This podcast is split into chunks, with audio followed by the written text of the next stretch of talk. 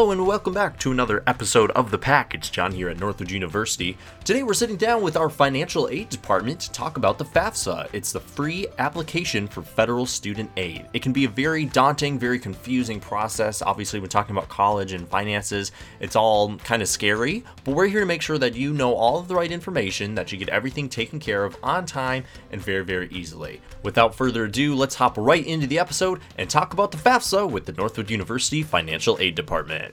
All right, so today we're sitting down with Nick Messing. He's the Associate Director of Financial Aid here at Northwood University. Nick, thanks so much for being here. Thanks for hosting this podcast for us, John. It's a pleasure. Well, we're very excited uh, to be here in the Financial Aid Office, and we're here to talk about the FAFSA, or the Free Application for Federal Student Aid. So first and foremost, Nick, what is the FAFSA? John, the FAFSA is a free federal application that the student completes along with their parents providing information. This application is used by colleges and universities across the country to determine a student's federal, state, and institutional aid, such as need-based grants and scholarships, need-based loans, a need-based work study, which is an employment program, as well as loan options for both the student and the parent that are not need-based. So not all of the aid that results has a need component. There is some non-need loan as well. Great. So keeping that part in mind, who needs to fill out the FAFSA? Everyone interested in pursuing those types of need-based scholarships and grants, and anyone interested in using the federal loan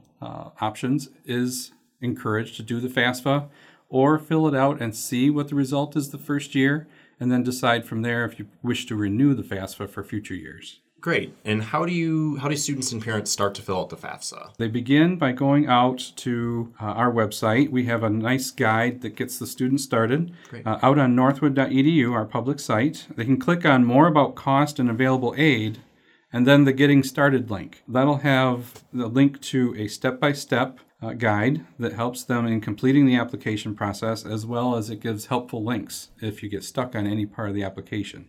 So out on FAFSA dot gov is where it will lead you. That is the official federal application site, FAFSA dot gov. The .gov is important to highlight because it is a federal government site. Make sure you're on that one. And creating a FAFSA Federal Student Aid I D is important to do ahead of time. So if you're not quite ready to begin the FAFSA, you should create the I D that is used to sign the FAFSA application. The student needs an I D and a parent needs an I D. It's just one parent. And so that is a good step to complete beforehand, and then go out and do the FAFSA application, which will need the FAFSA I D to sign. Perfect. And that FAFSA I D is really important to keep over the years if you plan on renewing, because I know for me personally, you go to fill it out in October and you're really confused. You don't remember what your number is. So it's really important yes. that you keep you keep, keep that information. Keep track of that I D that is unique to you, as it is your electronic signature for the Department of Ed. If you, for some reason, misplace it, you do have a way to retrieve it through their system. Great. And when do you have to fill out the FAFSA? Each year. A lot of times students think that they only have to do the FAFSA once the very first year, but it is actually an annual yearly application. So you would complete it for each of the years that you plan to enroll at an institution. And it becomes available on October first. We encourage students, especially those that are Michigan residents, to apply somewhere between October first and the end of February. And John, that's because March first is the state of Michigan's deadline for scholarships and grants. One particular one called the Michigan Tuition Grant and the Michigan Competitive Scholarship. So it's an important deadline for Michigan residents to pay attention to year after year. Now, if a student is interested in coming to Northwood, do they have to list Northwood on the FAFSA? How does that work? You can list up to ten schools. It is important who you put on school choice number one. The state of Michigan, for that particular grant program we just mentioned, they only read who's on line one. And what that grant program looks for is what private school they're likely to attend as their school choice number one. Gotcha. So if you're planning to come to Northwood and we're the private school that you're most interested in, put us on school choice number one. If we don't have that spot yet, you can go out and make a correction to your FAFSA and put Northwood as school choice number one, so that the state of Michigan recognizes your plan is to attend Northwood, and they'll pre-qualify you for state grant funding if you have the need demonstrated for it. Perfect. So with that being said, all of that information combined, you did mention that if students need help on the FAFSA, they can go to northwood dot e d u. Of course, the Financial Aid Office is, is more than happy to help students out and prospective students as they try to navigate the, the financial aid aspect of things. But do you have any advice for incoming freshmen? Anytime you have a question, feel free to reach out to our website to look at information we have there. Call our financial aid office. We're very helpful when it comes to questions along the way.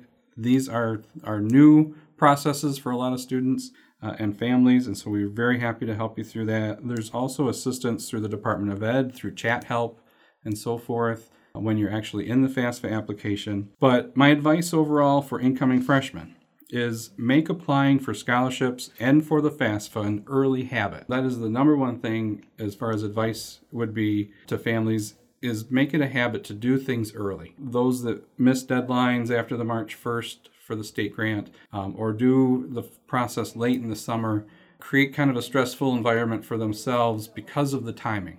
Trying to do a lot of things in a very short amount of time just before school starts. And so if you wait in that period of time to apply, it makes it a little more stressful for the families and for the processing that's needed to, to put an application and a financial aid package together.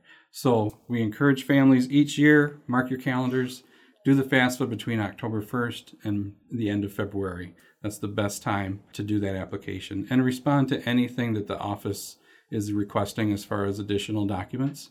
Uh, because we can't really move forward with doing an award letter until those documents are received. So please pay attention to whatever our office is sending out as a request as well. That's great advice. Thanks so much, Nick, for being here. Have a great rest of your day. Thank you, John. You too.